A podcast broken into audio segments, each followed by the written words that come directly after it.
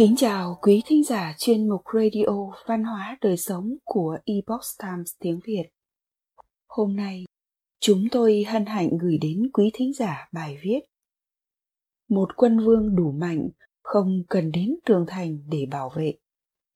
Một dân tộc đạo đức cao mới có thể phú cường. Bài viết của tác giả Tính Thủy. Mời quý vị cùng lắng nghe triều đại nào chăm lo cho đời sống của bá tánh, thì bá tánh ấy, dù có dùng hết sinh mạng của mình, cũng quyết bảo vệ triều đại ấy đến cùng, không cho sụp đổ. Còn ngược lại, thì dẫu có thành cao hào sâu, quân lính mạnh mẽ thì nữa, cùng lắm là duy trì vài chục năm. Tấm gương của nhà tần còn đó, vạn lý trường thành và trăm vạn hùng binh đâu có bảo vệ nhà Tần khỏi diệt vong chỉ sau mới hai đời vua. Định đô là việc hệ trọng bậc nhất quyết định tương lai của cả dân tộc, quốc gia, là thủ đô của nước Nam ngàn năm văn hiến, Hà Nội đã được Lý Thái Tổ chọn làm kinh đô qua một giai thoại tuyệt vời. Năm 1010, Lý Công Uẩn được tôn lên ngôi báu đó là Lý Thái Tổ, vị vua khai sinh ra triều Lý từ năm 1010 đến năm 1225. Công việc đầu tiên của Lý Thái Tổ là rời đô. Sách Đại Việt ký sử toàn thư chép rằng Vua thấy hoa lư ẩm thấp chật hẹp, không đủ làm chỗ ở của đế vương, muốn rời đi nơi khác Mùa thu tháng 7 năm 1010, vua từ thành Hoa Lư rời đô gia phủ thành Đại La. Khi thuyền vua đang tạm đỗ dưới thành, có rồng vàng hiện lên ở thuyền ngự. Vua nhân đó đổi gọi thành Đại La là Thăng Long. Nhưng xét theo các khía cạnh khác như quân sự và hiểm yếu thì thành Thăng Long lại không phải là nơi lý tưởng để định đô. Vì bốn mặt trống không nên dễ công mà khó thủ. Nhất là trong bối cảnh một nước hay bị họa ngoại xâm suốt hàng nghìn năm như Việt Nam thì dường như quyết định của Lý Thái Tổ có vẻ phiêu lưu và không hợp lý lắm. Nhưng sau đó, khoảng 6 thế kỷ và cách nhau mấy châu lục một vị quân chủ khác có cùng ý tưởng như Lý Thái Tổ. Đó chính là Hoàng đế mặt trời Louis XIV, vị vua vĩ đại nhất trong lịch sử nước Pháp. Năm 1661, Louis XIV quyết định rời đô ra Versailles và biến nơi này thành cung điện tráng lệ nhất châu Âu thời đó. Cũng giống như Thăng Long, cung Versailles này cũng nằm ở nơi trống trải bốn mặt và không có cả tường thành bảo vệ. Louis XIV đã xây cung điện chỉ vì không được che chắn giữa đồng trống để chứng tỏ một đấng quân vương đủ quyền lực, không cần đến hào và tường thành để bảo vệ. Lịch sử chứng minh rằng hai vị quân vương ấy đã làm đúng khi mà một người khai sáng triều đại lâu dài thịnh vượng nhất Việt Nam một người xây dựng đế quốc Pháp trở nên hùng mạnh nhất châu Âu. Vậy vì sao lại nói là một quân vương đủ quyền lực, không cần đến hào và tường thành để bảo vệ? Lòng dân là tường thành vững chắc nhất. Người xưa nói, quân quyền thần thụ, nghĩa là vua do trời ban quyền. Nhưng cũng có câu rằng, dân dĩ thực phi thiên, nghĩa là dân coi cái ăn chính là trời. Nên lòng dân chẳng phải trừu tượng sâu xa, mà chính là lòng yêu quý kính trọng với ai mà bảo vệ cái quý giá nhất của dân chúng, miếng ăn. Vị vua bảo vệ miếng ăn của dân cũng tức là bảo vệ trời của họ, cũng có nghĩa là ông đã làm theo ý trời rồi. Người làm theo ý trời thì sao có thể thất bại được? Vậy nên, triều đại nào chăm lo cho đời sống của bá tánh thì bá tánh ấy, dù có dùng hết sinh mạng của mình, cũng quyết bảo vệ triều đại ấy đến cùng, không cho sụp đổ. Còn ngược lại thì dẫu có thành cao hào sâu, quần lính mạnh mẽ đi nữa, cùng lắm là duy trì vài chục năm. Tấm gương của nhà tần còn đó, vạn lý trường thành và trăm vạn hùng binh đều có bảo vệ nhà tần khỏi diệt vong chỉ sau mấy hai đời vua. Ấy vậy mà một quốc gia đại việt đáng như cái nắm tay lại có thể ngoan cường đập tàn ba cuộc xâm lược của đế quốc nguyên mông hùng mạnh nhất thế giới thời đó. Thiên tài quân sự của hưng đạo vương và sự thiện chiến của quân đội nhà Trần nếu không có lòng dân vốn dĩ rất yêu quý nhà Trần, thì tài gấp 10 quốc tuấn cũng phải ủng hận đúng như câu nói của ông vào cuối đời. Vì vua tôi đồng tâm, anh em hòa mục, cả nước góp sức, giặc phải bị bắt, và sách lược tốt nhất để giữ nước chính là khoan sức dân làm kế dễ sâu gốc vững ấy mới là thượng sách giữ nước đức của người cai trị quyết định vận mệnh dân tộc cùng là vua chúa như nhau nhưng Lý Thái Tổ ngự ở Thăng Long thì nhà Lý nối đời 200 năm với vô số vinh quang. Nhà Trần đập tan ba cuộc xâm lược nguyên mông, nhưng Hồ Quý Ly có đến hàng trăm vạn quân lại không giữ nổi nước được vài năm trước quân Minh. Vậy đâu là điểm khác biệt thế? Sự khác nhau lớn nhất chính là đạo đức của Lý Thái Tổ so với các quân vương khác.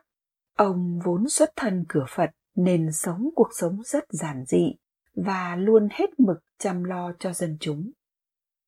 Thời ông và con ông chính là thời mà dân Việt được xá thuế nhiều nhất trong lịch sử.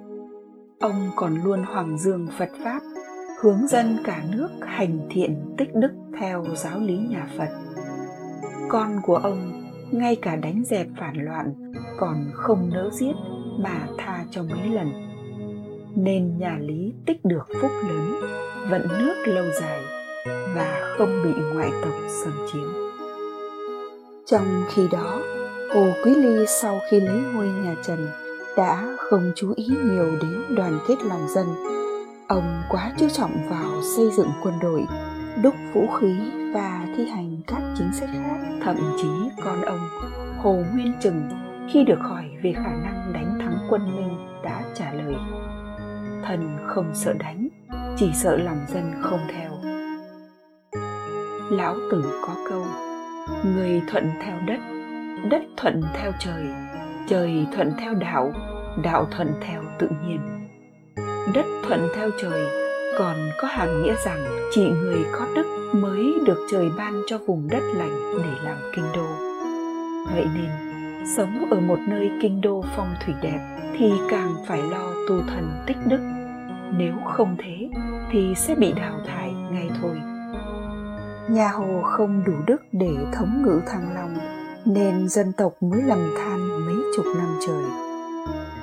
Nâng cao đạo đức, tu dưỡng thân tâm là đạo trị quốc cao nhất.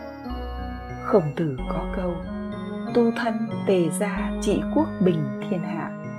Lý thái tổ và louis xi đã làm rất tốt những điều này.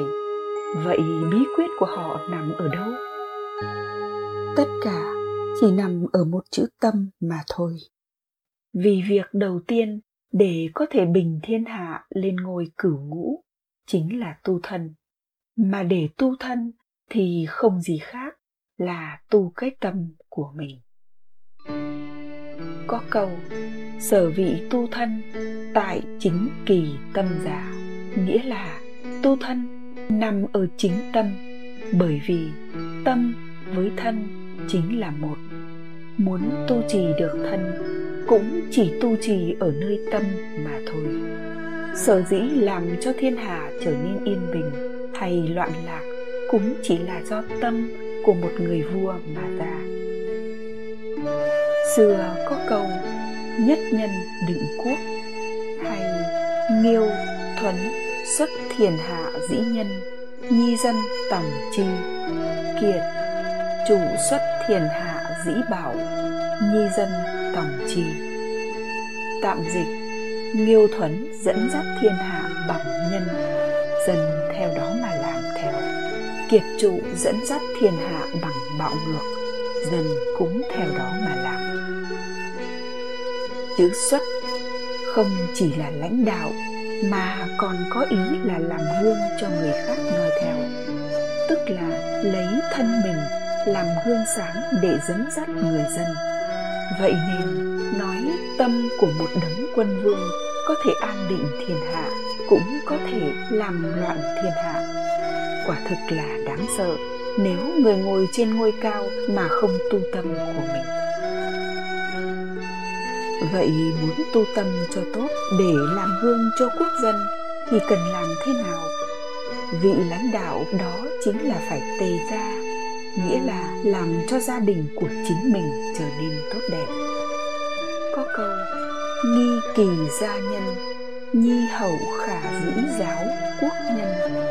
Tạm dịch là, làm cho người trong nhà trở nên tốt hơn, sống theo lễ nghi thì có thể dạy dỗ, giáo hóa cho người trong cả nước.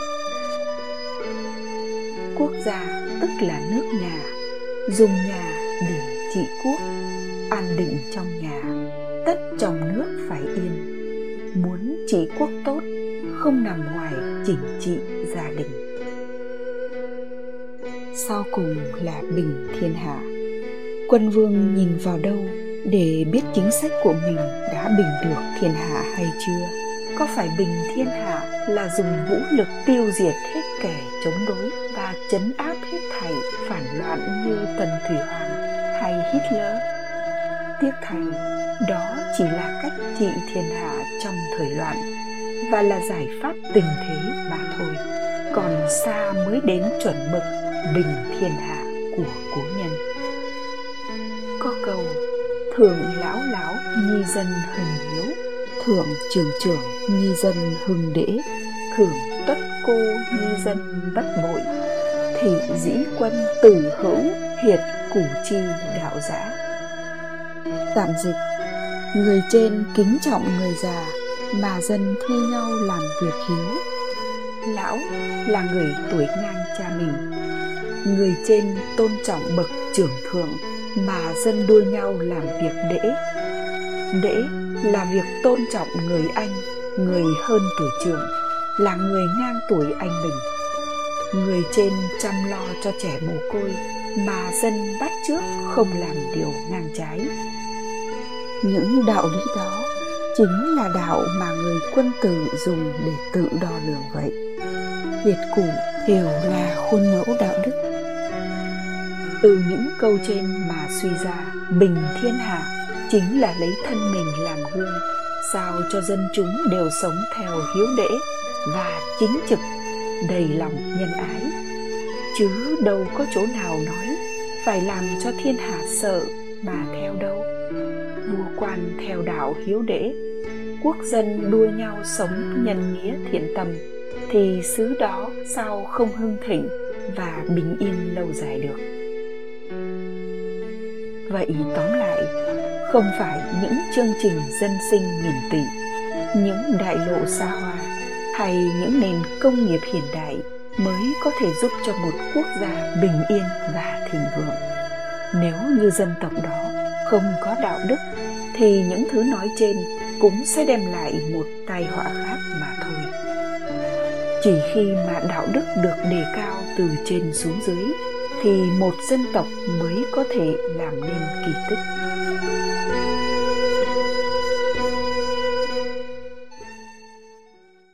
Quý khán thính giả thân mến, chuyên mục Radio Văn hóa Đời Sống của Epoch Times tiếng Việt đến đây là hết.